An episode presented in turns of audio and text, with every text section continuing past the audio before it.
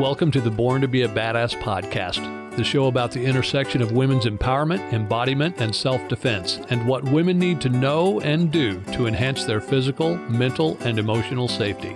Here's your host, fourth degree black belt and self protection expert, Cynthia Jolicoeur Rude. Welcome to the Born to Be a Badass podcast. I'm your host, Cynthia Jolicoeur Rude. And today I am so thrilled to bring on this guest. She is unlike anybody we've had on before. And when you start to listen to the conversation, you are going to understand why I was so eager to bring her on.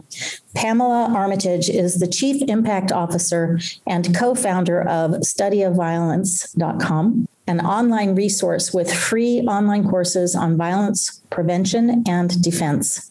She is a violence prevention and defense teacher, certified trauma sensitive yoga teacher, and a trauma sensitive educator.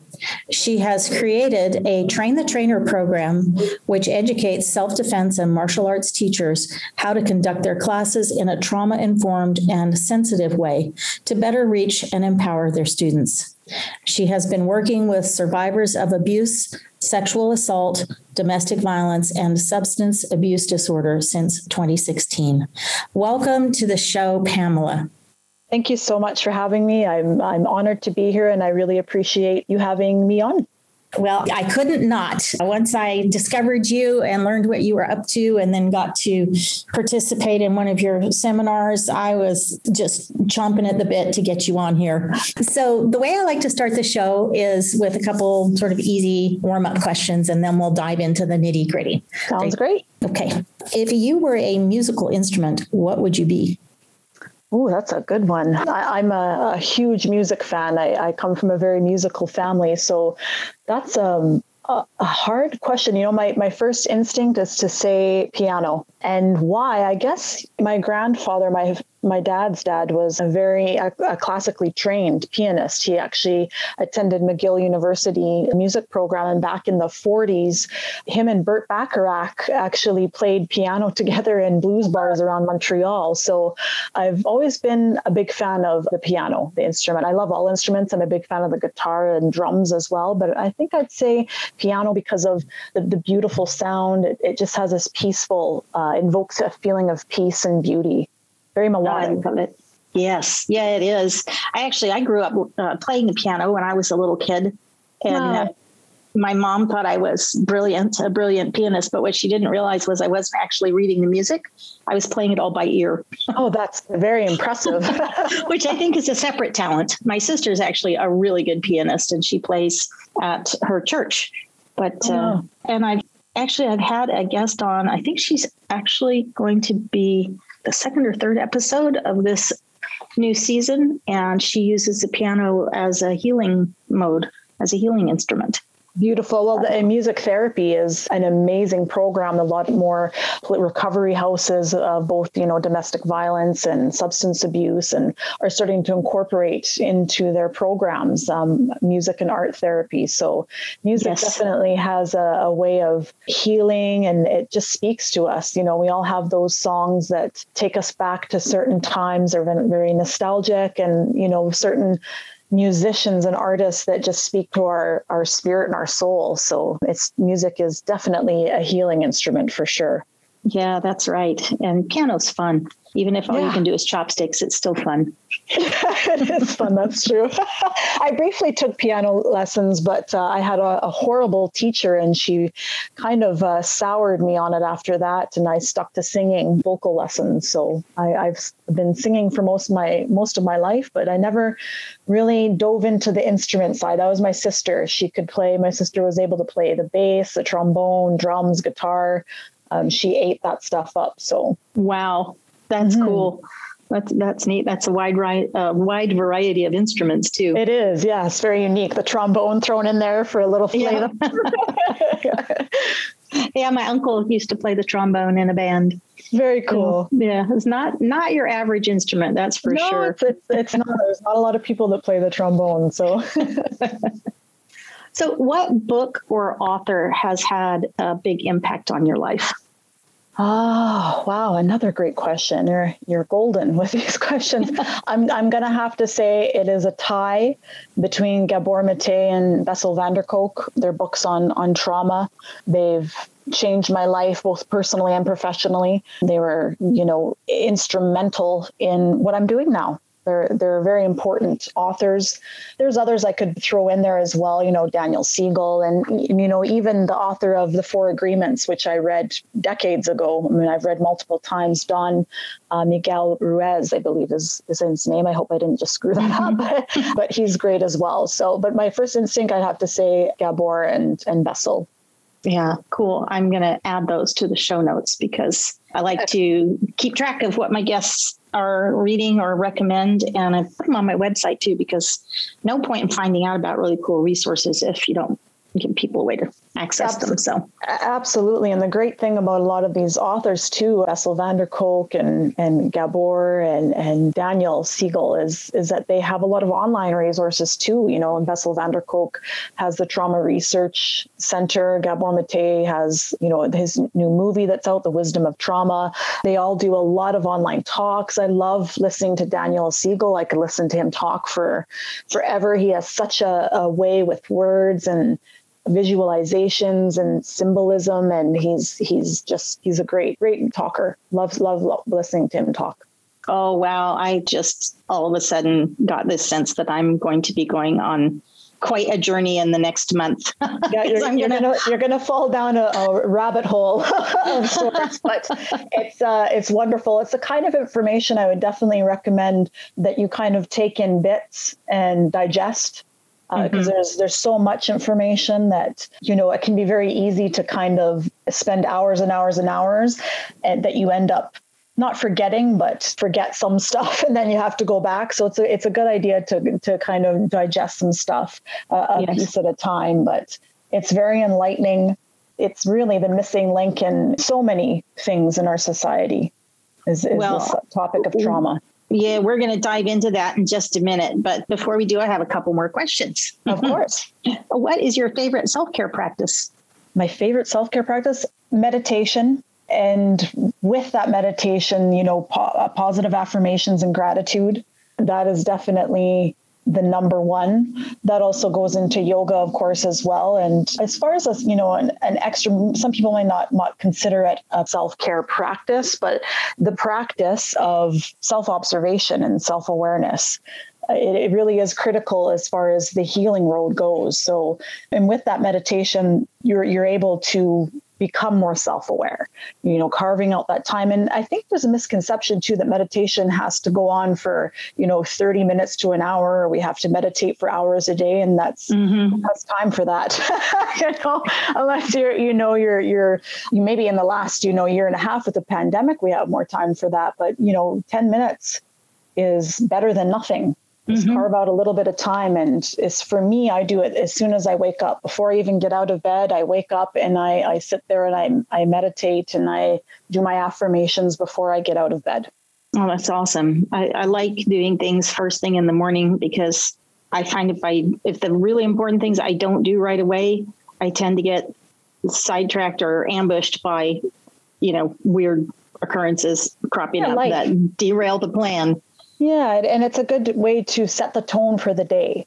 I mm-hmm. certainly notice the difference on on if there are days that you know, are hectic right off the, off the start. You know, I make the mistake of looking at my phone before I do anything right. else, and then it's just, you know, you're checking emails and messages, and then you're just, you know, you pull at that thread, and it just is never ending. So it's a good habit. Self discipline is important, and it comes in, you know, even in small ways. And stay off your phone first thing in the morning. Do do these things first thing. Your your phone can wait. We tend to live in this, you know, society of urgency, and I think we have the power to kind of dictate and decide when that urgency is, you know, a priority, if you will. And we need to make self care a little bit more of a priority. So even just carving out a little bit of time first thing in the morning before we log into that electronic world and, and tune in with ourselves, it definitely sets the tone for the day. Mm, yeah, it does. Oh, and I love that languaging of, you know, a society of urgency. That is, mm-hmm. that really captures it. That's great.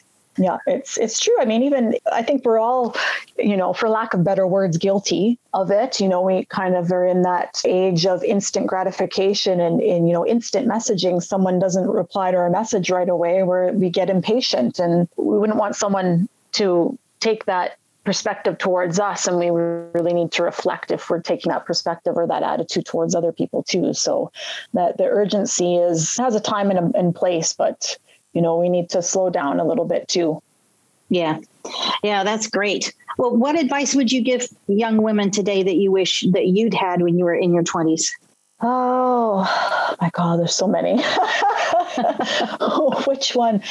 Be very careful of the company that you keep. Not just friends, but intimate partners, huge friends as well. And, you know, educate yourself on, on human behavior psychology, uh, get to know, you know, the red flags as well as green flags. A lot of people talk about red flags and they're important, but very few are talking about green flags. What are the green flags we should look for in relationships, right? And mm-hmm. and that that's important because who you spend your time with is going to have a huge impact on your mental wellness and your mental health. So, and and that's, I mean, if you don't have that mental wealth, you're not going to have a whole lot else, right? When it comes right. down to ha- happiness and, and physical health, they're they're linked. So I think that that's a big one. Is be be very cautious of the company that you keep, and you know always put yourself first. And I don't mean that in a narcissistic way or selfish way. You know, it's good to help others. That's very important, but you can't serve with from an empty vessel, right? So we need to make sure that we're taking care of ourselves as well. And especially for young women, you know, men aren't everything. That's a that's a big thing. It's it's it's you know this the boy craziness that begins in you know junior high and all that. And don't give up all your girlfriends for some guy you know, oh my gosh, gonna, yes. You're always going to need your girlfriends. I have the best friends in my life I've had since high school, and guys have come and gone. Relationships have come and gone for all of us, and they are the constant in all that. I was very lucky to find very true, good, genuine, wonderful friends at a young age. And I know that's not true of anyone. I've also found ones later in life. And they're the constant. It's not the the men and the you know that come in and out of our life. It's the, the our friends, our girl, our girlfriends, right? Mm-hmm. Yeah, yeah, I I really do like that, and it's true. Like not everybody keeps their high school friends, but it doesn't really matter what time you meet somebody if if you have that connection and they yep. travel along with you through all kinds of events that you know that that can be a really important asset when you do hit difficult times Absolutely. It's very, very true. And in those difficult times, you really find out who your, your true friends are.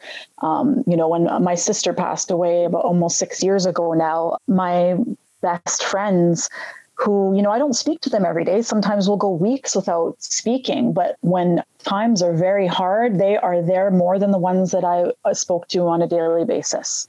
Mm-hmm. Right. You know, and, and true colors really come out when you are at your low points and things are hard, you really see the true colors of people. Yeah. Yeah. Well, that's wise advice and some great insight too, not just for when you're in your 20s, but as you, uh, as you go through. Sure. Yeah. Yeah. yeah definitely. Awesome. Definitely. Well, where did you grow up? What was that like? Uh, I grew up actually in Alberta, a small city right in between Calgary and Edmonton in Alberta, Canada, called Red Deer, Red Deer, Alberta. When I grew up, I was born in 79, so I grew up in, you know, the 80s and the 90s. great generation, great mm-hmm. eras love the 90s especially and it was a smaller city it wasn't a small town it was a small city uh, it's grown quite a bit since then. I think the population now, with all the surrounding little towns, is you know close to two hundred thousand. When I grew up, it was around Red Deer alone eighty thousand. So it was close knit community, real sense of community. And I had a, you know, I had a great childhood. I really did. I, my parents are still together, wonderful parents who were always, you know, affectionate and encouraging and loving. And we always had fun, a lot of laughter in the house. They, you know, anything my sister and I wanted to, to explore and do as far as hobbies, and all that they were supportive of and they they allowed us to do it. We wanted to dance you know explore music and different sports which didn't last long. We're definitely more on the creative artsy side. And we danced our entire lives. My sister was my best friend. And now that being said i you know we had a wonderful childhood but my sister also went through a lot of difficulties that we didn't know about until much later in, in life. She, you know, I don't know if we want to get into that right now, but she had been sexually abused by a best friend's brother. Oh, uh, at a young age and didn't tell anyone even though you know my parents were always very open about about the world and the realities of the world. They never kept us in a bubble. You know, you know, if anyone ever is inappropriate with you, this is appropriate behavior and touching, and this isn't. And no matter who it is, it was never a stranger. They, you know, it was always about someone we knew. They were very aware, even back then in the '80s, you know, that it's more likely to be someone that they that we know. Mm-hmm. And they mm-hmm. always educated us on that. But even with that, and even though it was talked about a lot, not just one time, but often, she still clammed up and didn't say anything because it was her best friend's brother, right? She didn't want to get him to, into trouble. He was, you know, only 14 at the time and, and uh, a kid himself. So, but that certainly was, you know, a catalyst for future trauma that happens. So even though, you know, in reflection on my personal experience, my childhood was wonderful and I didn't go through any of that. I'm very fortunate that I never experienced the things that she experienced. We had different experiences in childhood. Our mm-hmm. family life was great, but experiences outside our family life were not the same. And I think that that is I've come to find anyway in meeting so many different people throughout my life, both personally and professionally, that that's a common theme I hear amongst people is that you can grow up in the same household and have you know similar experiences within the household but also have different experiences within that household you know that's not uncommon to hear children that are, are abused you know one child is is singled out in the family and abused and the rest aren't you know but and but the experiences outside the, the childhood home can be vastly different amongst siblings. Right. Um, and you know that that was kind of a, a little bubble burst i guess for me because i i guess i always thought that we had this wonderful beautiful amazing childhood. And and i certainly did through and through. And my sister did to a point but there was also a lot of, of dark. So i kind of made that wrong assumption that we both had the, the same parallel experiences through all our experiences, which is simply not true. And that just comes from learning about you know life experience and perspective. You don't kids don't think that way. Mm-hmm. you know even into teen and adulthood we we kind of have that ego right? That child ego where everything revolves around us and the, everything that happens in the world is what's happening to everyone else and is because of us. That's just the child the ego developing. That's just child how the child brain works. And it certainly is not the case in reality a, a, great childhood, but definitely a lot of learning, a lot of lessons, and a lot of things to kind of grapple with and come to terms with as far in, in adulthood regarding that childhood. Yeah. How old were you and your sister when the truth came out? She was three years younger than me. So it was, she was in her mid 20s. I can't give you an exact age, how old she was, I can't quite remember, but I want to say she was around 25, 24, 25 when she shared what had what had actually happened and what became quite open about it. She became quite she wasn't hiding it at, at all anymore. She was very open and communicative about what happened. Wow, that's a long time to carry that kind of secret. Yeah, it was, you know, a good a while. It was a while, a good 15, 15 years or so that she that she carried that. So yeah. Wow. Well, yeah, I'm, I'm really sorry to hear that that happened with her, and I'm I'm sure for you when you learned about it, you know, that was kind of its own traumatic event for you. You know, an emotional an emotional impact for you. Yeah, it is, that. and it you know, and then to hear uh, and come to realize, I think for herself too, that I think she, you know, she came to realize that the fact that she hadn't told anyone was the reason why she experienced other, you know, sexual uh, violence after the fact into adulthood. and bullying and the like. And I think that that kind of that light and why she, you know, was had struggles with with mental health and struggles with substance abuse, and I, she mm-hmm. she knew that that that was a big part of it. The bullying for sure was a, was a big part of it as well.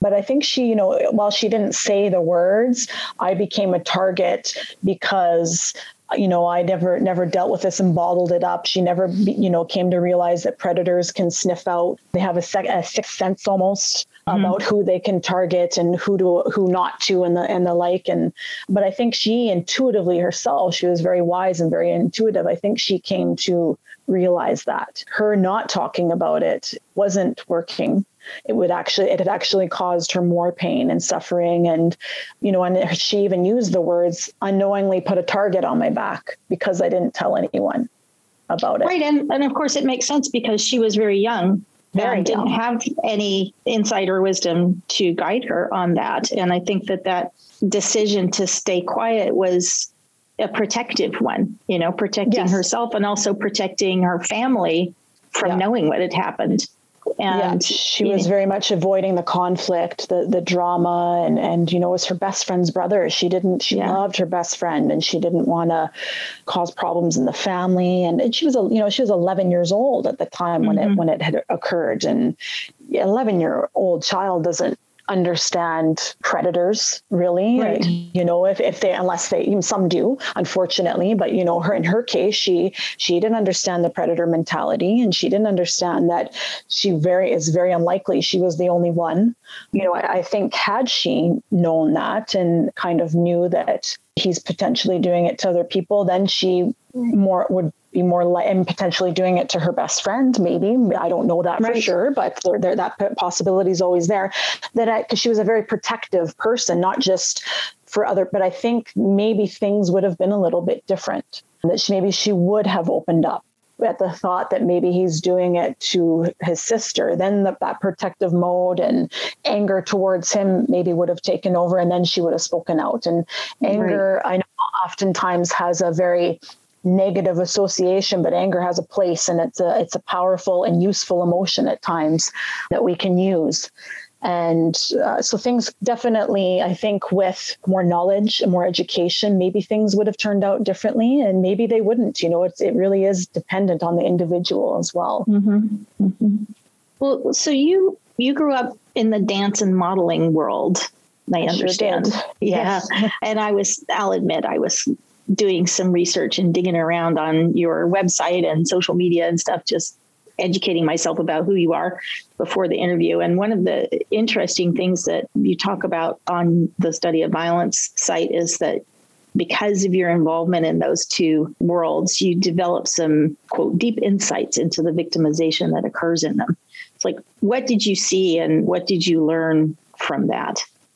First of all, the, the entertainment industry in general, and that's a very wide description because I'm not just talking about, you know, the TV and movie industry or Hollywood specifically, but the entertainment industry, as far as even training goes, you know, the modeling industry, the dance industry, acting, drama industry, all of it attracts extreme narcissists, right? And it, it's mm-hmm. kind of like a predator prey filled industry. There are a lot of damaged people that end up in both is far as you know the antisocial individuals go and the traumatized or both traumatized individuals both the antisocial individual and the you know the person that does have empathy but has a lot of um, traumatic experiences that attracts us. And you know creative people tend to be very sensitive individuals. And as far as you know narcissism goes having being in the limelight and the spotlight and and that is very attractive to these individuals. So of course the the entertainment industry is going to attract these people. They're also, you know, the predators intuitively know that people that are traumatized are going to be in this industry. And they, like I said earlier, they have a sixth sense about who they can target and who they can't. And there is no shortage of potential quote unquote victims in this in these industries. And I I certainly saw it firsthand or heard stories, I should say. I never personally saw things happen because had I seen things, i w- I'm the person that speaks up and says something and calls things out. But I heard stories afterwards, uh, you know, after things happened, you know, certain photographers that were inappropriate with younger models. They would, you know, try and ask parents that were present as chaperones to step out of the room to make the model more comfortable, which is, and most parents wouldn't, of course, but there are some parents that really don't have their own voice and they don't want to embarrass their child and they'll step out and then inappropriate things are said and inappropriate behavior happens. But there's a lot of grooming in these industries too. You know they they love bomb just like a romantic partner does and they butter you up and, say you you can do this and that but you know they slowly groom them with a promise of making their dreams come true. And if you're a young girl or a young boy because it happens to men as well, you and all you want is your dream to come true. They they they pounce on that. The predators mm-hmm. they pounce on it. So, just a lot of really inappropriate behavior, even in the, the smallest ways, like certain comments. I, I can remember hearing the time I didn't realize they, they were inappropriate because I was so young. A lot of my realization came after the fact while I was, you know, years later when I hadn't modeled in years. And it, and it was just things that, you know, I don't think people realize are testing grounds, little jokes, small little mm-hmm. comments that they kind of try and play off as a compliment, but it's very they're very inappropriate. And you know, as women or girls particularly, we're to, you know taught to be nice and laugh things off, and you know, boy quote unquote boys will be boys, and, and when the reality is is that these aren't boys making these comments; these are grown ass men making mm-hmm. these comments, and you're a child, and that's the other thing too is that a lot of teen girls think of themselves as adults and they're not. You're not right. an adult yet. You are still considered legally a child and you are physically still a child you know mentally emotionally you're not an adult yet and that's something too that i think needs to be taught to children as well, especially teens. I know that you think you're an adult and you want to be treated like an adult, but this is a stark reality of adulthood and and that, you know, perspective and desire can be exploited can potentially yeah. be exploited by by predators. Because they, they, know that you know they know that they want to be treated like an adult. They do they want to get the attention that they're not getting elsewhere and, and and from home or wherever and they will exploit it and use it to groom them and potentially victimize them. So you know it was a lot of inappropriate just comments and jokes made. And then there were things you know stories that i heard uh, years after about some pretty scary situations overseas in places like Europe and the like. At, at, casting calls and jobs where you know they, this model gets hired and they go to the job and it's you know a, a normal high paying or any paying modeling job. There's more than just the photographer there. There's you know hair and makeup and there's a, a crew. They're working mm-hmm. it. And and you know they show up and it's just the photographer which often that's a should be a red flag as far as you know professional modeling it goes within an agency. And there was inappropriate behavior. The agency was contacted and, and told about this and the agency didn't do anything or, or brush it off because they don't want to lose the client. They don't you know so there's too many agencies and managers that put their clients whether that is you know the actor, the model, the dancer, they put their needs and their well being aside for the sake of making money and keeping you know good good names and, and bigger name clients on their on their roster that's more important to them for the, their success of their agency than the well-being of, of their model or their mm-hmm. dancer or their or their actor so yeah it was just you know and and, and to seeing how many girls particularly girls that have been through stuff that that kind of flock into these industries. And they're they're they're seeking out it's not all of them by any means. There's some that that um, truly are in it because they're very creative and they don't have they've never been abused they've never been assaulted they don't have that experience. Um, but there is definitely a, a significant percentage of them that seek out these industries for validation Right. You know, and an, and an outlet to express themselves. And these are great these can be great outlets to express yourself but they're the atmosphere and environment that is bringing them in to express themselves is toxic and not healthy a lot of the time. Not all the time. There's some, I've met some very wonderful protective people in these industries as well.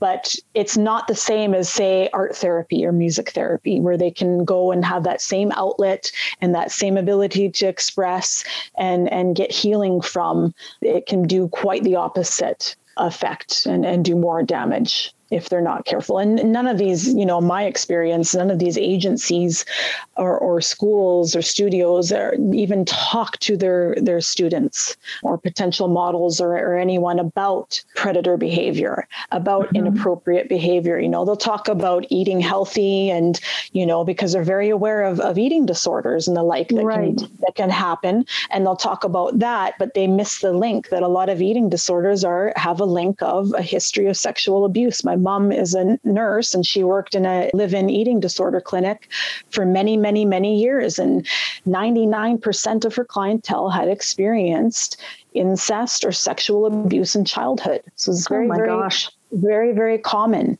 in in that. So there's that link. So they'll teach about that about you know eating properly and healthy and a healthy body image but no knowledge on trauma or no talking about protecting themselves no talk about boundaries no talk about blah blah blah this and that. It's just you know you have to work hard and do what the client wants and and that's it. Yeah, wow. What an environment that is just set up for predators and prey. It really, really is. And, you know, after a, a, point, more so the modeling than the dance industry, in my experience, um, the modeling industry particularly is is definitely worse. But it's why I, I, you know, and even just bullying amongst, you know, the owners and the the, the agency employees and stuff that that happen and the drama and the it's ridiculous, out of hand. And to the point that I left, I had enough. I left and then I took a break for a number of years and then I started started on my own and I did it again on my own as a free, mm-hmm. no agent, no agency. I did it as a, you know, as a free agent, if you will. And I booked more jobs. I was able to pick and choose. I made more money that way too. And you know, I worked with pretty much all female photographers and it just snowballed. So, you know, anyone out there that's listening that, you know, in the modeling, you know, modeling has changed a lot because of social media as well. It's not the same now as it was back, you know, when I did it with the agency. But there is that option now that you can be a free agent and you can promote yourself and you don't need an agency to try and control you and who isn't going to give a, a, crap about your well-being isn't talking isn't concerned about predators or you know is is making excuses for them. You have much more control and power in your hands than you may think you do. Yeah. Well that's a great insight to share for anybody who really wants to be in sort of the arts, and the performing arts space. Definitely. Yeah, yeah. and I mean, just in my head, I'm thinking, oh my gosh, I need to get you back for another episode because I'm getting so many more questions I want to ask you about. I'm always open. Anytime you want to do a second one, I'm definitely here for sure. Would love to. Oh, yeah. I'm, I'm making notes as we go. so, when did you start teaching self defense? Like, what was your path to getting there? Why did you start doing that?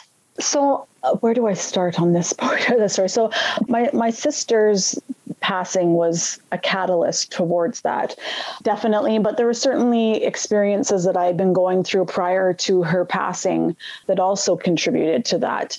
I had I've been married. You know, I'm with Rich. Is Richard Dimitri is is my husband now. Before him, I was married for for ten years, and I didn't realize it at the time, but I had gone been been developing anxiety. And it was it started slow. And it wasn't every day or every week. It was just kind of seemingly sporadic i would get these panic attacks or you know anxiety lower level and more anxiety attacks kind of here and there. And i didn't really understand why. And i thought it was because i had a b12 deficiency. I thought it was all kinds of different things. I had you know no idea that it was the you know the environment i was living in. And you know so i sought out a counselor she we kind of worked through some things and through counseling and therapy I came to realize that I was living in a toxic environment.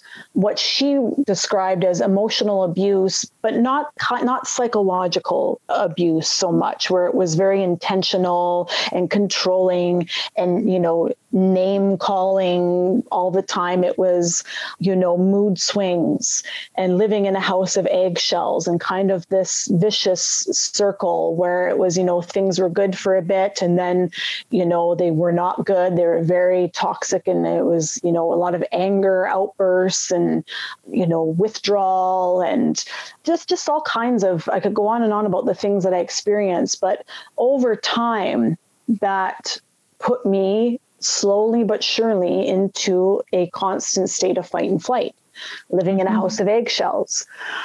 So this is where the anxiety came from. So I was ended up being at the time diagnosed with GAD, general anxiety disorder. I was briefly on medication for that, which definitely helped.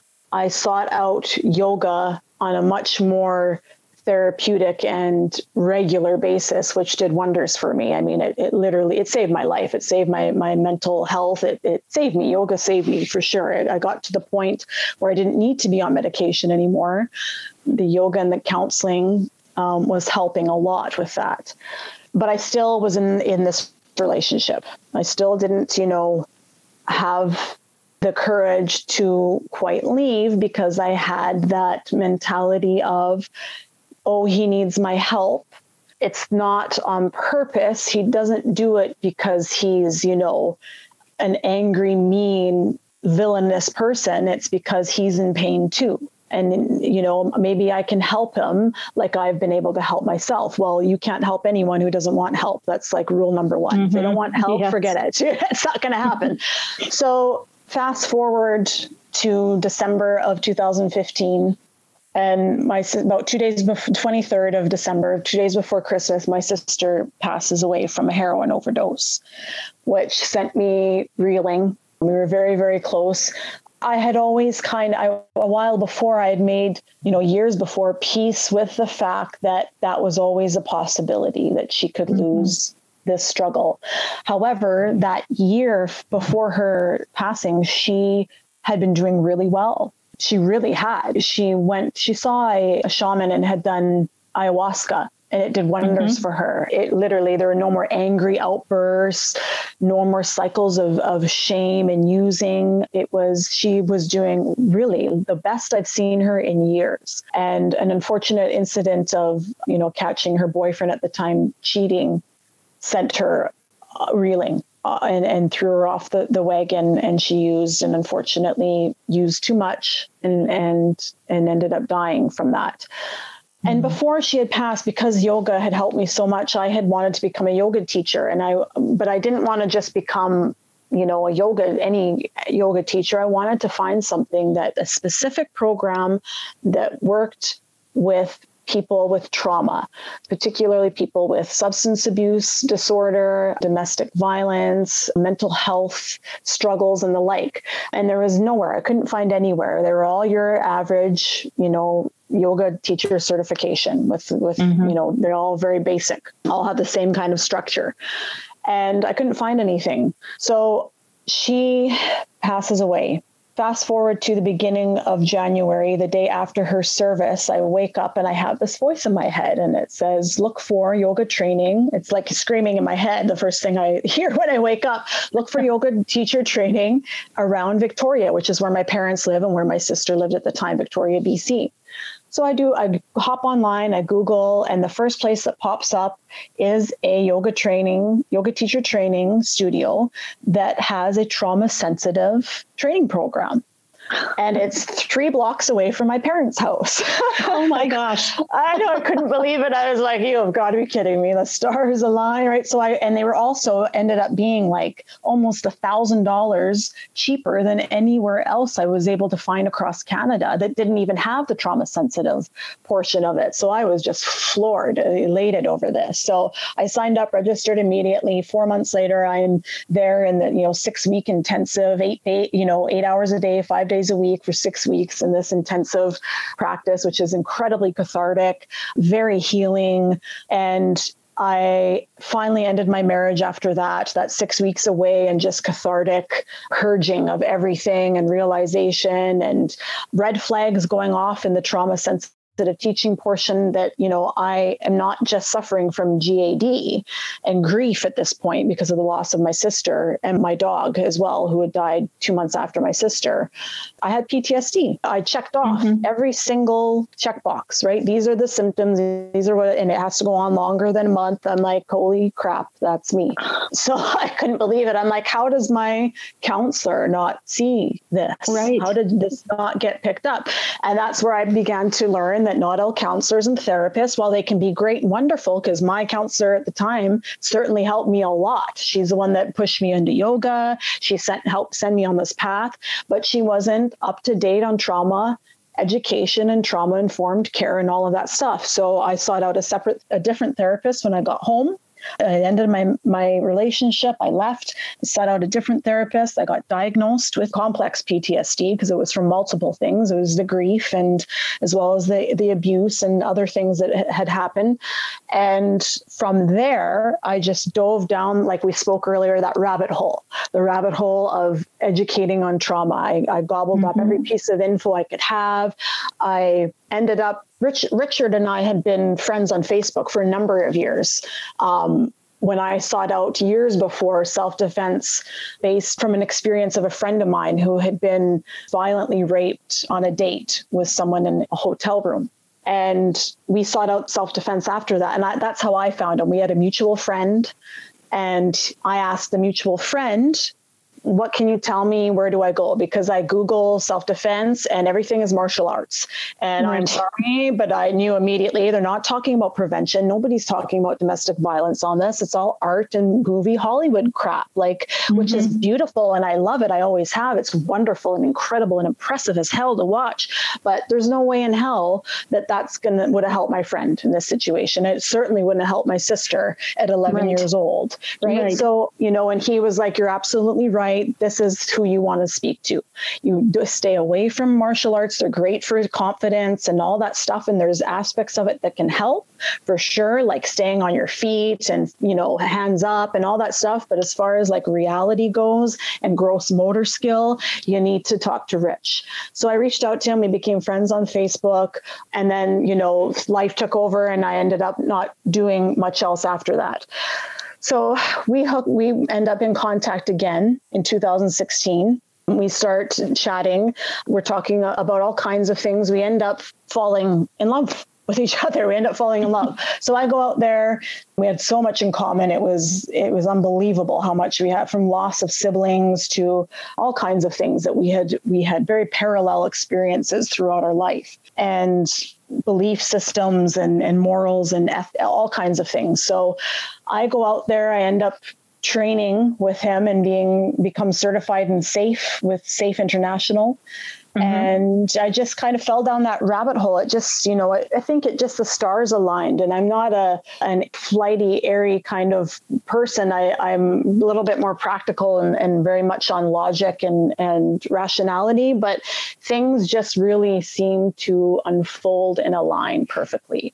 And mm-hmm. I do believe in attraction. And I think that that was a big part of it is that this purpose driven life that I had started discovering and, you know, walking brought me to him and him to me likewise. Right. So it just, I realized that, you know, if trauma is my passion, learning about it and educating people about it and healing from it, which was the yoga, mm-hmm. there's also the prevention of it as well, which is where yep. self protection and, and self uh, violence prevention comes in.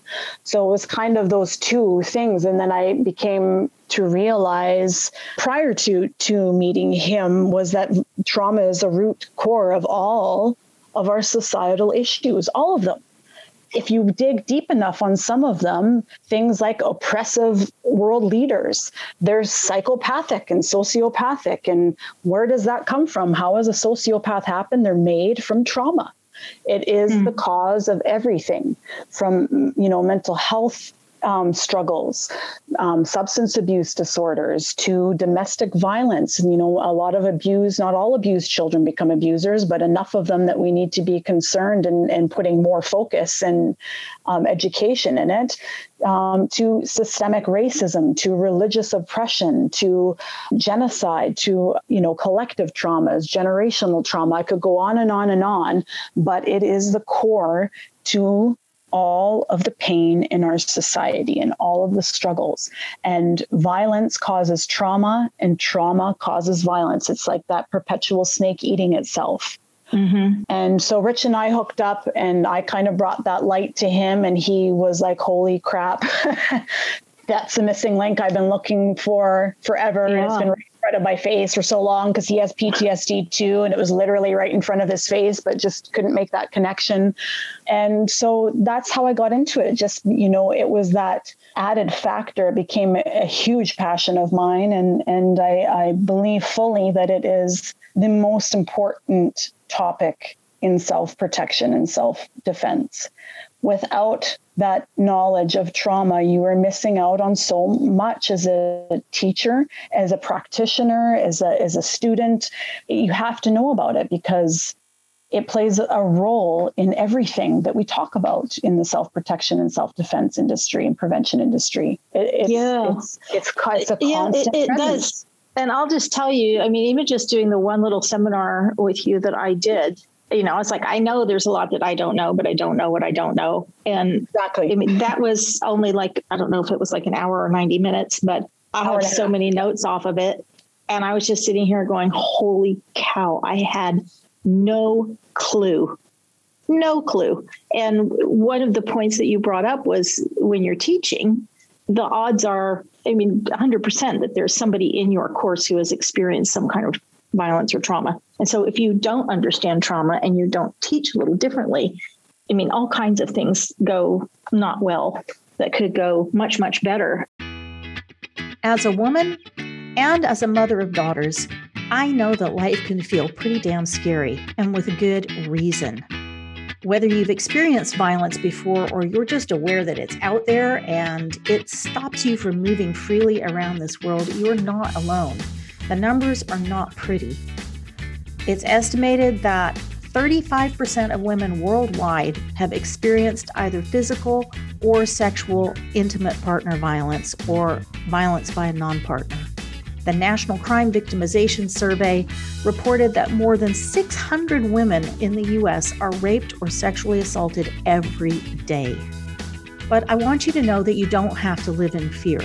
You and your daughter can and deserve to navigate this world feeling confident, prepared, and most of all, completely capable of taking care of yourself and your loved ones because you were born ready. When you learn how to recognize and use the self protection tools that you were born with, your innate built in self defense system, you can keep yourself safe. And I can show you how to do that. In my new program, Born Ready The Three Life Saving Self Defense Tools for Empowered Women, you will get a quick, powerful introduction to key self defense concepts and tools to jumpstart your safety. Here's just a bit of what you'll cover. The first module is all about your amazing body, how your body and brain are designed to protect you. You landed on the planet well equipped to keep yourself safe. And yeah, we've been domesticated, but this is where you will learn how to get in touch with your built in protection system.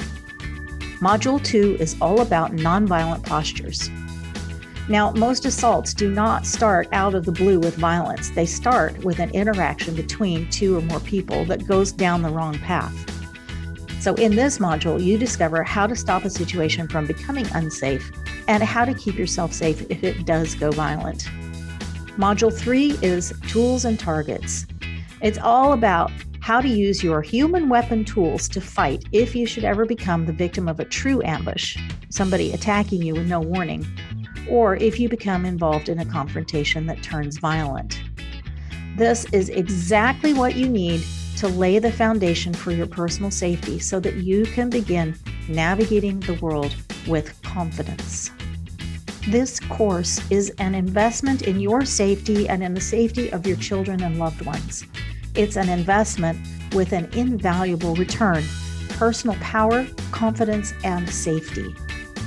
If you are interested in learning what can save your life, please click the link in the show notes or go to www.cynthiajolicoeurrude.com slash born ready to find out how you can enroll in the Born Ready course. I'm offering it to podcast listeners for just $97 if you enroll using the coupon code podcast. You can make this investment with absolutely no risk because you are covered by my 100% money back guarantee. If within a week of enrolling in the course you don't feel uplifted, encouraged, and empowered to keep yourself safe, then just send me an email and I'll send you a refund. You and I both know that every woman is born to be a badass. We all have innate power and abilities, but we often don't know that they're there or we don't know how to unleash them.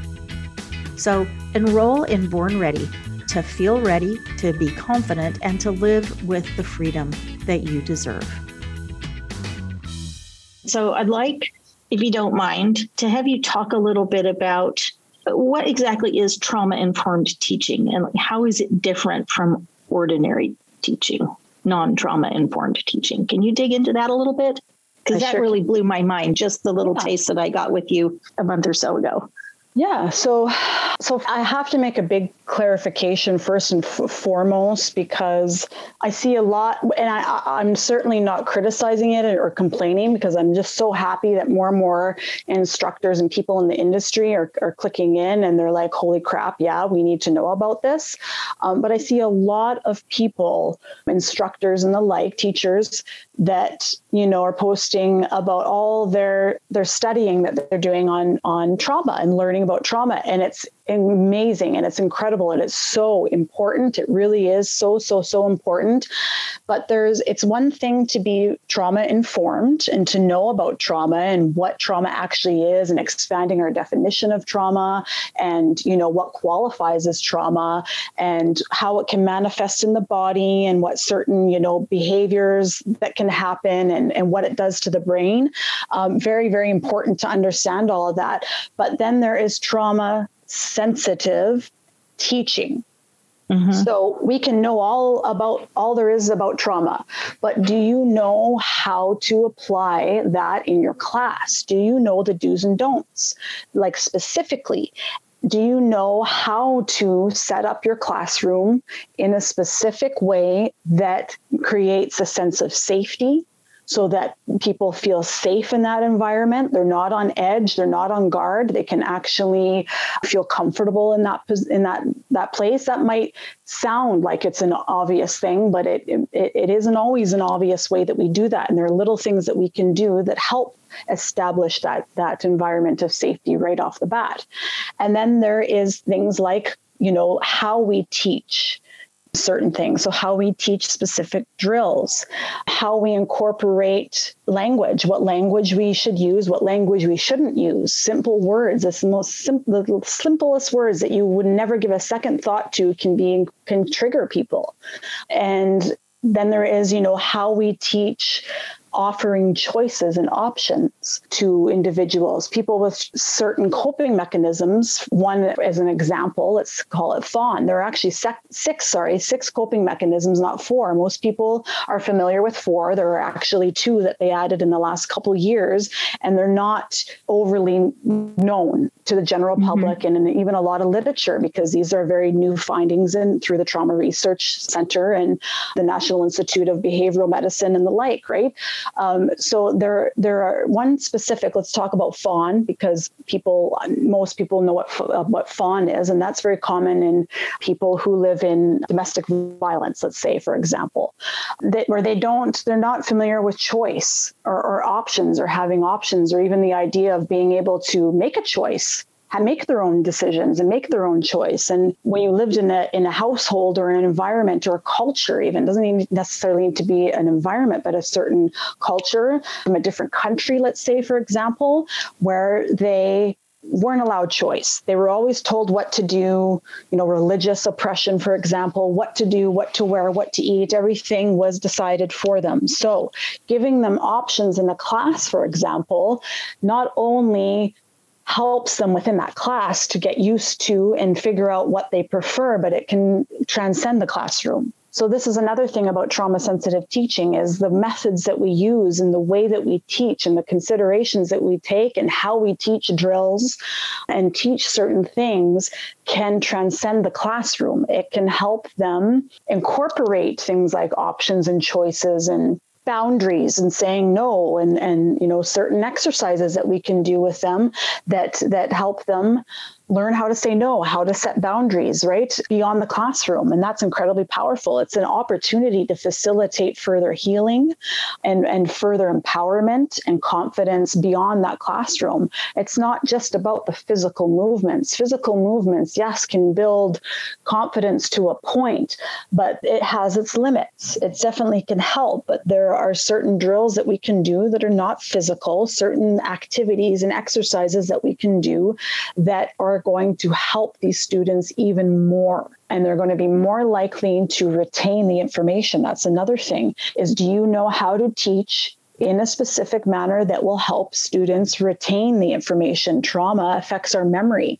and not just the memory of the event or events or experiences that were traumatic, but actually remembering day to day things like remembering appointments, remembering where, you know, just forgetfulness. That's, that's a common symptom of PTSD. It's a, an after effect that can happen. So being able to retain information is also very important in our, in our class, how to access that information is also very, very important. So there is a difference between being informed on trauma and then being sensitive and trauma informed, sensitive and tra- teaching and the methods to use, right? We can go into a classroom right. and and and know okay i know what trauma is but can you recognize it in your students with behavior certain body language not just behavior but physical mannerisms. Right. There's certain mm-hmm. physical mannerisms that manifest with one of these six coping mechanisms. Some might have a couple that they float in and out of certain ones. And it's not just fight. Everyone seems to think everyone who takes self defense is in the fight coping mechanism. Yeah, that can definitely be common, but so are some other ones that they're Can you talk about with. about those six just briefly like describe what they are and, and like um, how you might recognize them? I would actually prefer to to keep it into the class. Uh, into can, it. Can we point people to your class? I'd yeah, like to definitely. do that in the show notes for sure. definitely so just because that that will take up a lot of time to to to go through it yeah um, it is it is deep and and and, it, and because it's they are so important i don't want to give people limited information on it because that could yeah. potentially do damage more damage than harm right so can you just tell so, what the six so, are so people know? Because I know everybody knows fight, flight, and freeze. Yeah, that's fight, like what everybody goes to. Yeah, those are the most common. So fight, flight, freeze, fawn, which is also known as submit or collapse, and mm-hmm. then there's attach cry for help and please and appease. Cool.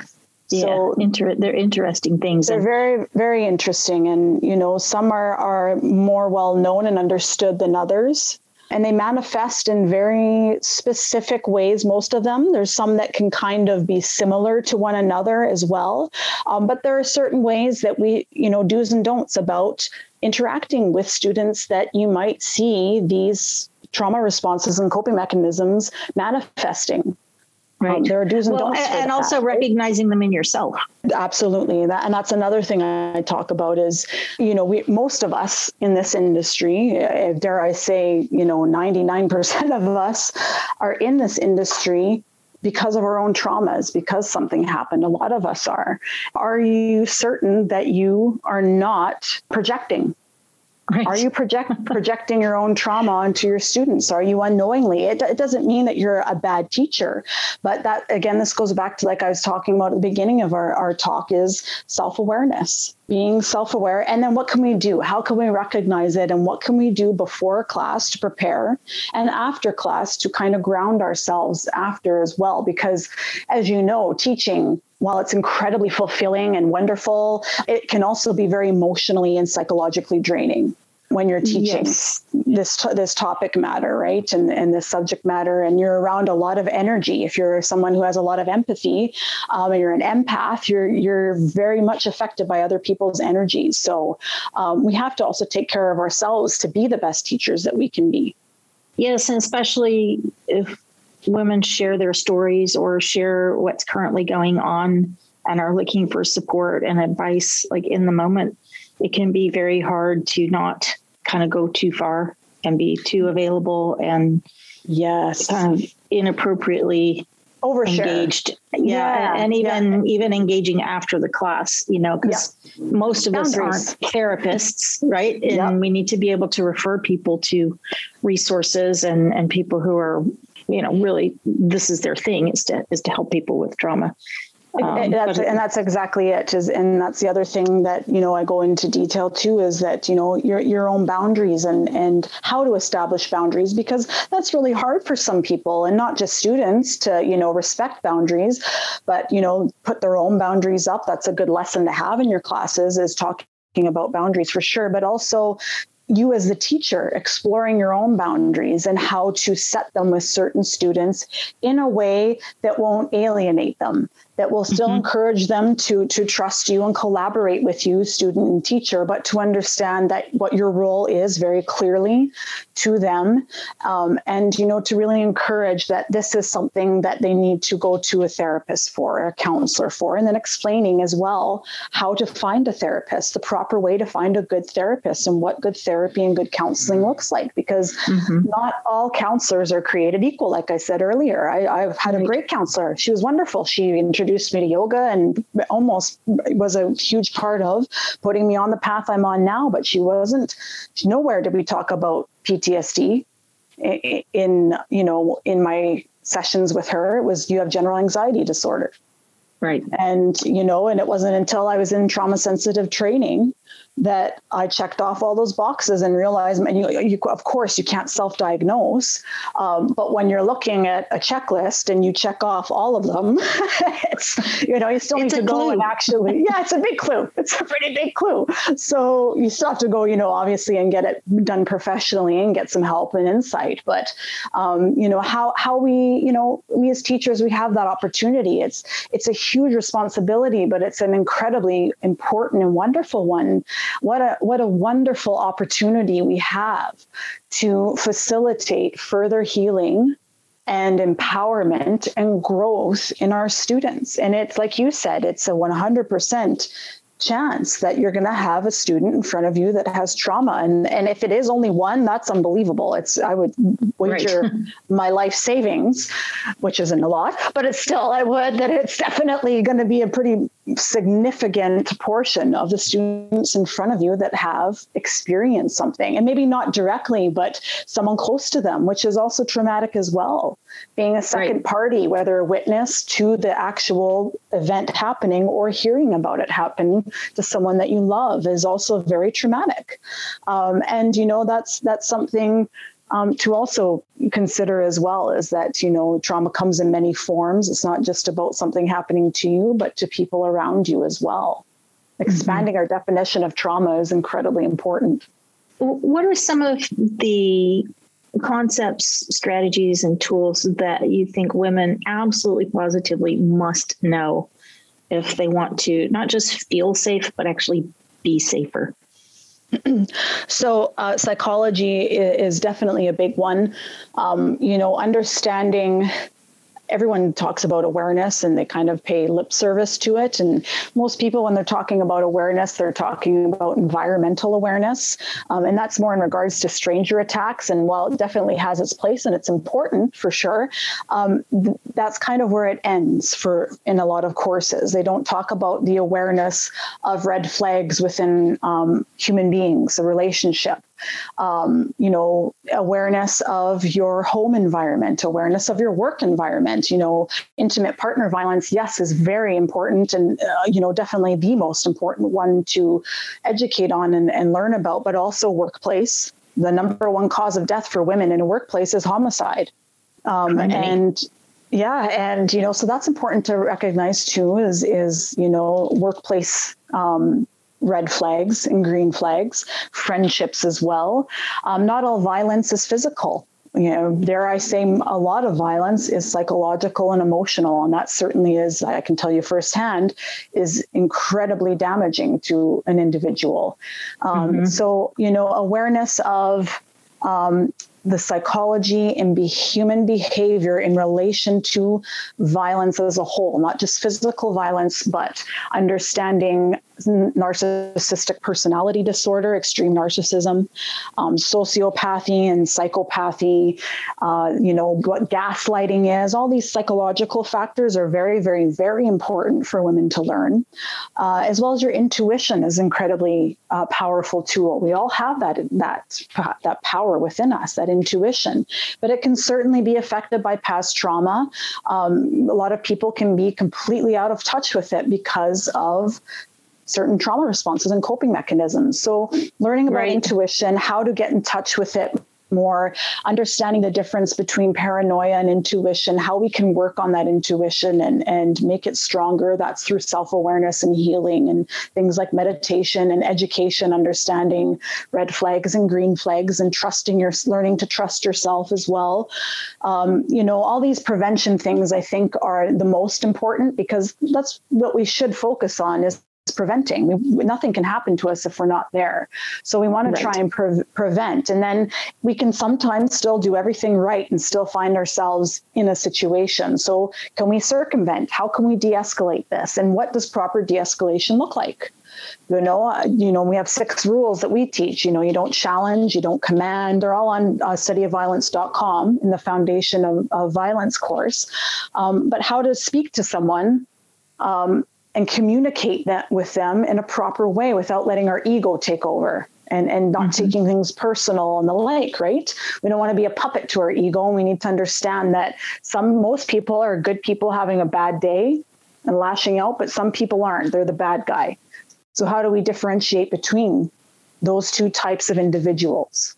Mm-hmm. Um, so that's very important. Red flags, you know, psychology, intuition, and as far as um, you know, when it comes down to defending, a lot of women, uh, and I completely understand it, have a hard time coming to grips with the thought or the possibility of ever having to hurt, physically hurt another person, regardless of the fact that they're trying to hurt you. It's very, right. very hard hard for them to kind of even consider bridging that gap. So the proper mindset in discussing that is also very important. And the proper mindset is very very important. And now how do we do that? What do how do we bridge that gap? Well love is an incredibly powerful tool. Who in your life do you love and do you want to see again? Who this person that's in front of you right now no regardless of who they are to you what who else are they hurting by hurting you who else is it in your life that you love and care about? You have kids, you have parents, you have, uh, you know, a partner, friends, who, a dog, it could be anything. There's mm-hmm. something in your life, someone or something in your life that you love. And if it were happening to them, you would want them to fight back and get back to you. That's without a doubt. Every single person on earth would say, Yes, I would want them to fight back and get back to me. How would it feel if they didn't? How would it feel to you if you had to hear something horrific happen to someone you love and they didn't fight back? That's the same attitude and the same perspective that they're going to have if the tables were turned. So you tap into that love that you have for people. And regardless of who this person is in front of you, regardless of w- what has happened, they are now the human organism in front of you trying to take you away or prevent you from seeing the people you love and care about and you want to hug again. That's incredibly powerful mindset. Yeah, that's um, a great reframe. It, it, really is, and and you know, for me myself on a personal level, um, for me it's my yes, it's rich, of course, but it's my parents are the big one. They already lost a child. My parents already lost my sister. I will be mm-hmm. damned if they are going to lose another child. So, anyone, I have a right, uh, a responsibility to them as their daughter to, when someone steps and threatens me, to try and, if I can, de escalate it, if that's possible. If it's not, to keep my ego in check and try and de escalate it. If it's not, well, they're, I'm, they're going to see me again. Uh, until uh, if I don't care what it takes, I'm going back home and I'm hugging them. Mm-hmm. So that that for me is is it's it's not just self protection; it's you know protection of the people in your life as well. Having yeah. you know responsible um, to to them as well.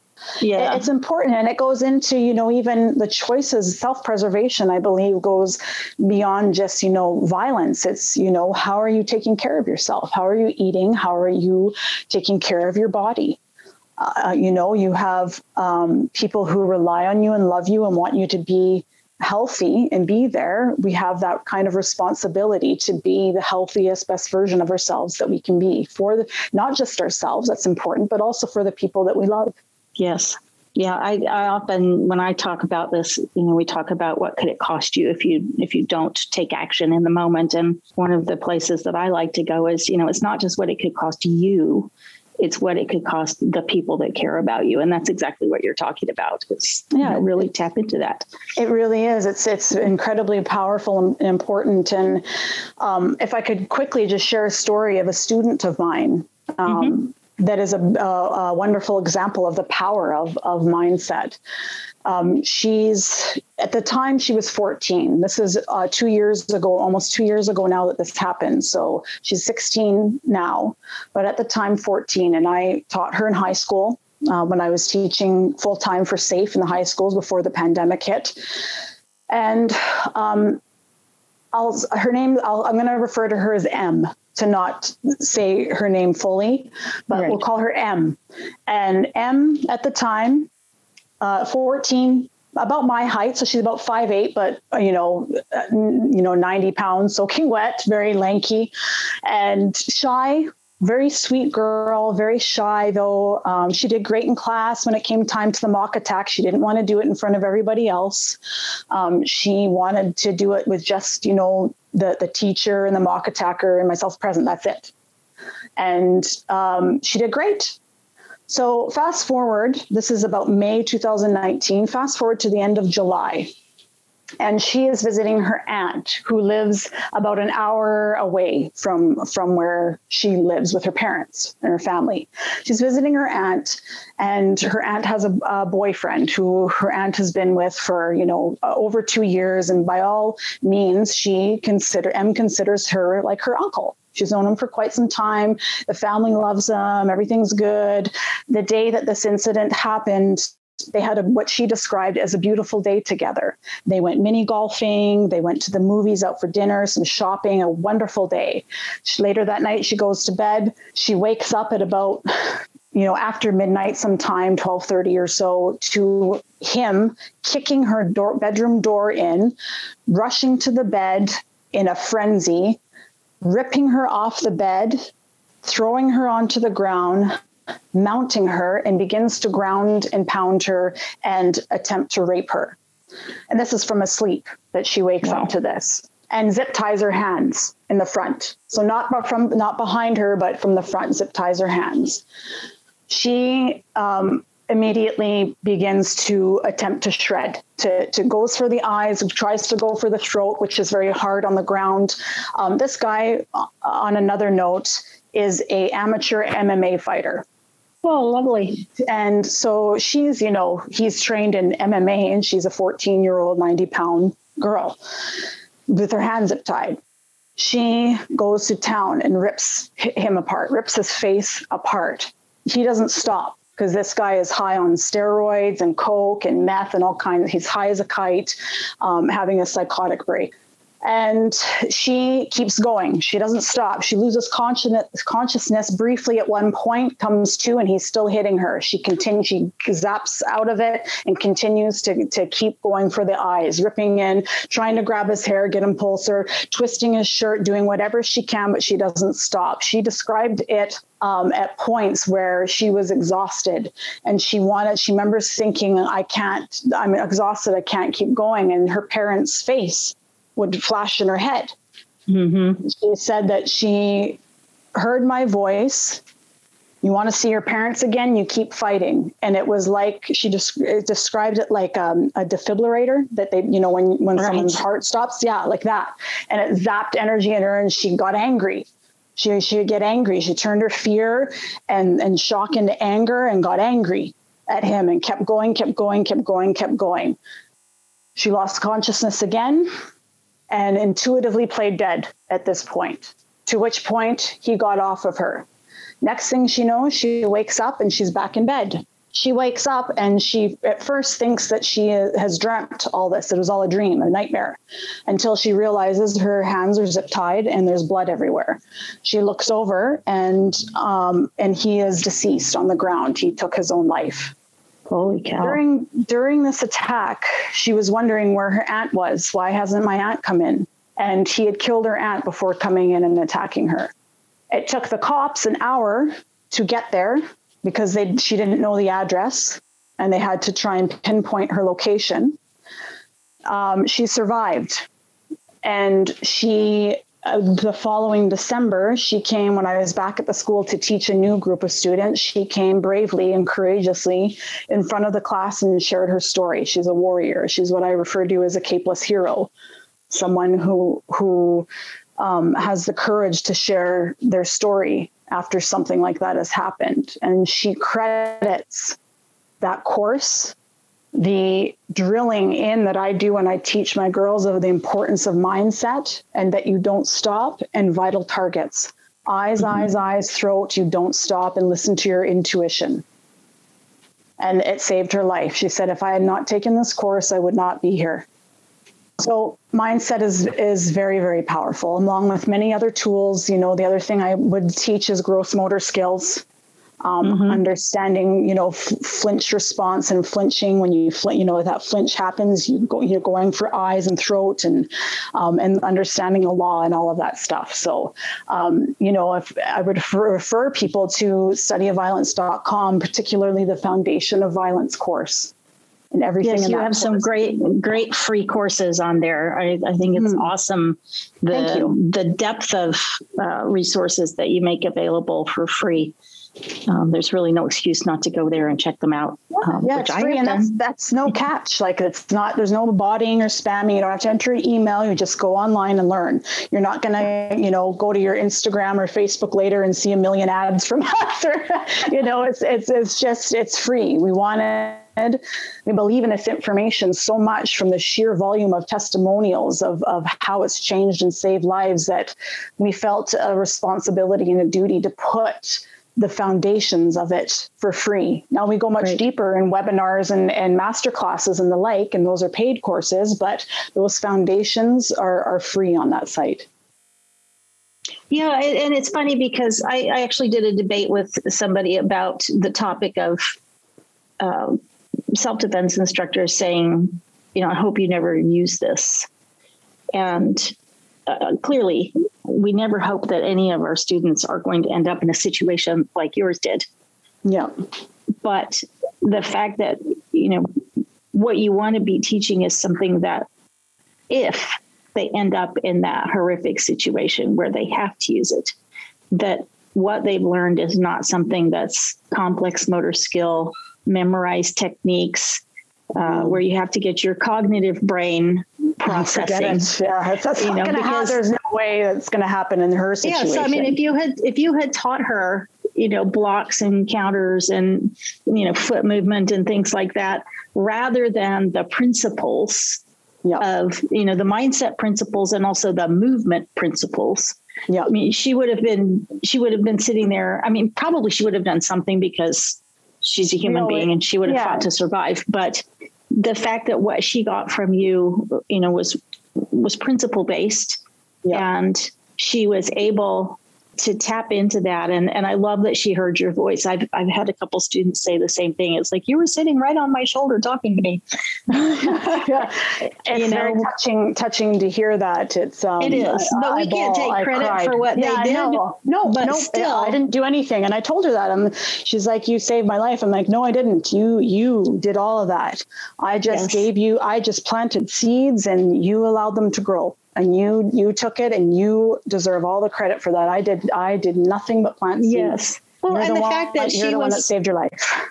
And the fact that she was one of the shy ones who you yeah. know didn't really want anybody to see her do it or anything. Yep. You know, that just is so inspiring for other people to hear because yeah, that, I mean, I've had women in my shy. classes who are like, I'm, you know, I'm a pacifist. I don't think I could do anything. And, you know, or I, I don't believe in violence and things like that. And yet, you know, when they come out the other side, having done some of those scenarios where they do have a, a pseudo attack and, you know, that kind of changes it a little bit. Yeah, you, you know, see, then, it's interesting to see that. Uh, you know, in, in, the high schools, we always do the mock attacks. So we have groups of, you know, 25 to 30 or more girls, and it's always uh, very interesting to see just that this how each individual girl does, how they react in, in each attack. And I, I, often find that the ones that are very confident and, you know, even a little bit cocky in class mm-hmm. tend to um, not freeze, but they, they certainly don't bring that same attitude a lot of the time when they, not all of them, but they're enough that it's noticeable, not during the mock attack. And then the opposite will happen where you have the shy, quiet, kind of restrained girl and they unleash in, in the mock mm-hmm. attack. It's very interesting to see the, the difference, um, the dynamic that, that happens during those mock attacks. Yeah. Yeah. And I mean, the really cool thing is that what you come away with is like the seed is planted because I mean obviously you can't do 20 different scenarios. No. You know, no. so like well we're going to run one for this and then we'll run one for that so that you you already have sort of the programming in your brain. You you can only run a couple, but yeah. it's enough to plant that seed that says I can yeah, and and it's that the experience of you know the adrenaline dump, which is incredibly yeah. important to, to be familiar with that sudden burst of adrenaline and how your body reacts um, during it, but also after the after effect of it too, where mm-hmm. you know you, you cry after or you're shaky. Um, everyone kind of reacts a little bit differently, but um, it, it's a very powerful and it kind of you know your brain recognizes that if something yeah. does happen. And she, I mean, M even said that. She said the mock attack helped her a lot because upon reflection of the incident and the training, um, that adrenaline, it was very familiar. She had the familiarity and understood um, in ref- upon reflection what her bo- why her body felt the way it did. Um, mm-hmm. Um, what, what was going on. And, you know, the other important thing that she said um, that she shared with the other students when she came and talked to the class after, which is also very important, was when they teach you that, you know, 90% of the time when something happens, it's by someone that you know. Mm-hmm. She said that she went through everybody in her life like a Rolodex, everyone, including him. And she thought, I'm safe. Her words, I'm safe. No one in my life, never in a million years would any of them do anything to hurt me. Fast forward two months and he's trying to kill her and kills her aunt. Wow. So quite a, quite a lesson that we just don't know people, what people are going through sometimes. And then there are things like improper steroid use and drug use, which is what caused a psychotic break in him. Mm-hmm. Um, to take the, the to do what he did. Wow. So we just we just never know, and these are very very powerful um, lessons. Um, yeah, we need yeah, to they are teach ourselves and young girls too. Yeah, for sure. I mean, for me, that's that's one reason why I do this. Is like this is what I think all girls and women should know, and we should learn it as we're growing up, not yeah. you know when we're Once. in our twenties and thirties and have had something yeah. happen. Yeah, so. not just once either. You know, it should kind of be. You know, I the, my favorite schools um, are the ones that they do it every year. It's not just grade nine and then that's it. Mm-hmm. Um, it it's every school year that, that that they have this program and those ones are really great because once you get to you know grade 11 and 12 after they've already taken it two years now you can start to add certain things um, you know we can get into things a little bit deeper um, which is really fun um, for them. They really really enjoy that. And you know especially the girls like in grade 12 that are going to be going off to college in the fall. And i mean sexual assault statistics yep. start going up in college. So we start to touch upon that more and um, safety and, and, you know alcohol and and the rape drug and all that all that kind of stuff. So um, and you know and what you had said something too about you know if you taught fine motor skills, how that wouldn't help. And, you know, with M's situation, everybody goes on and on and on about the buck and roll, but the buck and roll mm. is a fine motor skill and also wouldn't have helped her in that situation because she was wedged between a wall and a bed. She's not bucking and rolling anybody off of her. You're nope. wedged between a, a, a, wall and a bed, and this guy's like ground and pounding you that you're you're not even thinking buck and roll. No, so that's no. the, they don't they don't they get way too technical. A lot of programs and and they don't consider the effects of adrenaline on the brain, um, which is very very important. So yeah. Well, thank you for sharing that story. That is yeah. such a, a powerful story of her you know her survival. Yeah, um, but it's amazing. also a very inspirational story i think for anybody who listens to that. And um, i mean we could probably talk about that story for half an hour you know about the different aspects of it and what you can learn from it. But um, thank yeah. you for sharing that. That was that was awesome. Of course. Well, have one more question for you and then we should wrap up. Um, so how do you think that women can develop their own personal power and courage? Their own personal power well that can be a few things. Personal power and courage, I mean, it, it is absolutely dependent on the individual and their own life experience. If you have been through something, it is very important to understand and accept that pretending it didn't happen or putting it in the back of your mind does not work sadly and unfortunately. I wish it did i'll tell you that personally. I, I really wish that was a very um, you know effective tool but it, it doesn't um, work. So i think that we you know to develop that personal courage and power we need to face our traumas head on bravely. We need to talk about it. Um, I really believe that proper therapy is very important. How you know where we get how we get a therapist and what kind of therapist we get, like I've said a few times here, is also incredibly important. We want someone who is you know up to date on trauma informed care. It has evolved. Trauma research has evolved and is continuously evolving over the years. So it's important to find a trauma informed and uh, a therapist and one that is up to date on the most current research on trauma. And we have the right to interview therapists and potential counselors asking them are you up to date on the most current trauma? What do you can you show me you know your current education on trauma? Or what's your idea of trauma informed care look like? The answer should be collaborative and an, an, an environment and relationship of trust and collaboration and, you know, sometimes we have to find, uh, you may outgrow a therapist. So that's important too, that may, may be time to move on and find a different one. That's, that happens. Um, so that's one thing is, is healing is a big part of that. It all comes down to healing and, and understanding too that healing is a journey and not a destination.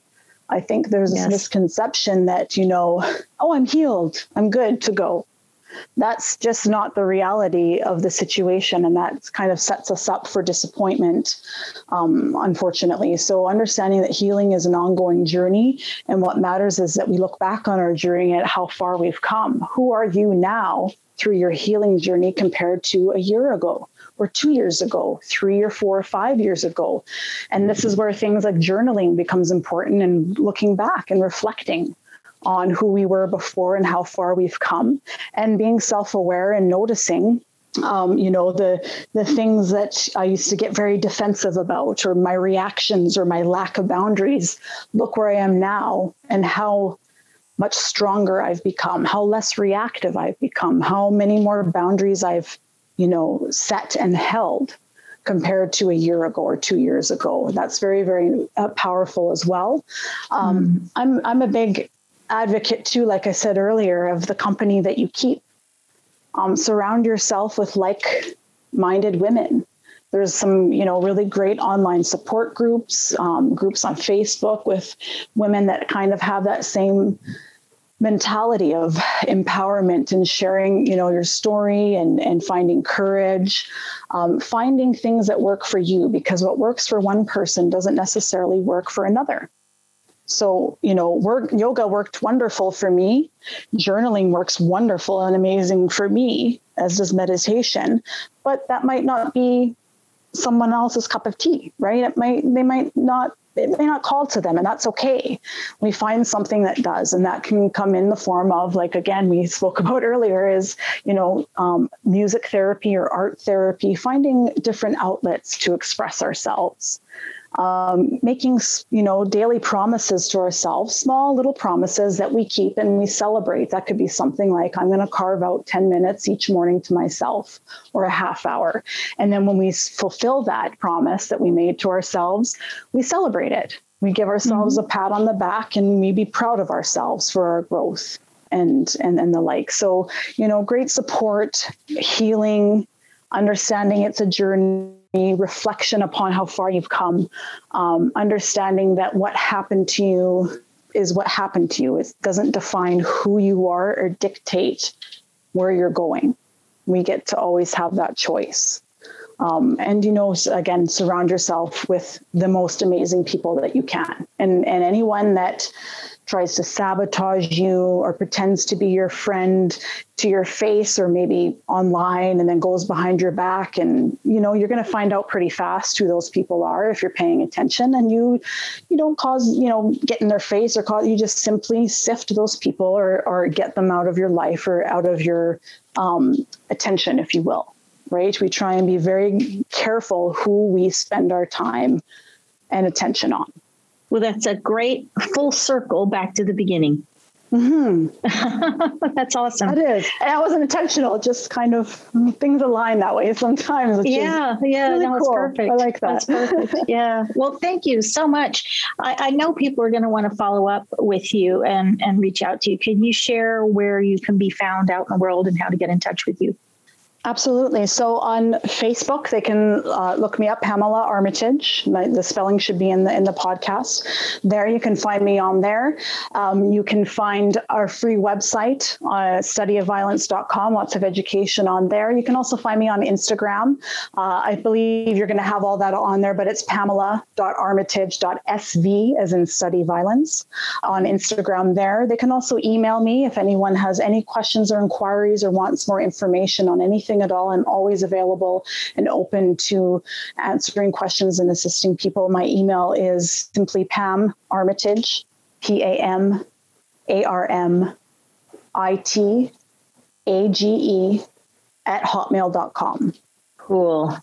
Uh, and I have to say, you did give me your Twitter Twitter name too, yeah. which I think yeah. has now shot to the top of my list of my favorite Twitter handles. Oh, Palm Strike Pam, yeah. Yes. I was looking for something very unique and different and uh, that wasn't taken, which is difficult these days. And uh, I, I, laughed my ass off. I got to say, when I wrote that one out, I thought that was too funny. So I love it. I love it. And we will have all of all of your contact info in the show notes, of course uh, just to make it easy for people to go there and, and connect with you. So I just want to say thank you so much, Pam. This has been a fabulous conversation. And I am so glad that you came on the show today. And I do think we're going to have to schedule a, a session too, because I do have some more questions, but I don't want to hold you on for two full hours. So thank definitely. you so much. Yeah, definitely reach out. And again, it was my pleasure. I really enjoyed our conversation. It's always wonderful um, to have great conversations with, with people, right? They're kind of one of the highlights of life. So I really appreciate you taking the time and inviting me on. And I am 100% open to, to you uh, having a, a second conversation for sure. Awesome. Well, this has been the Born to Be a Badass podcast. Stay safe and be a badass. You've been listening to the Born to be a Badass podcast, the groundbreaking show that shines the light on women, violence and safety, life after trauma, and how to build personal power and courage. Be sure to subscribe so that you don't miss a single episode and share it with your friends, family members, and colleagues. And while you're at it, please leave a rating and review that will help our show reach more women around the world. Tune in regularly for more exciting conversations full of insights and wisdom you won't hear anywhere else. And until next time, embrace your inner badass.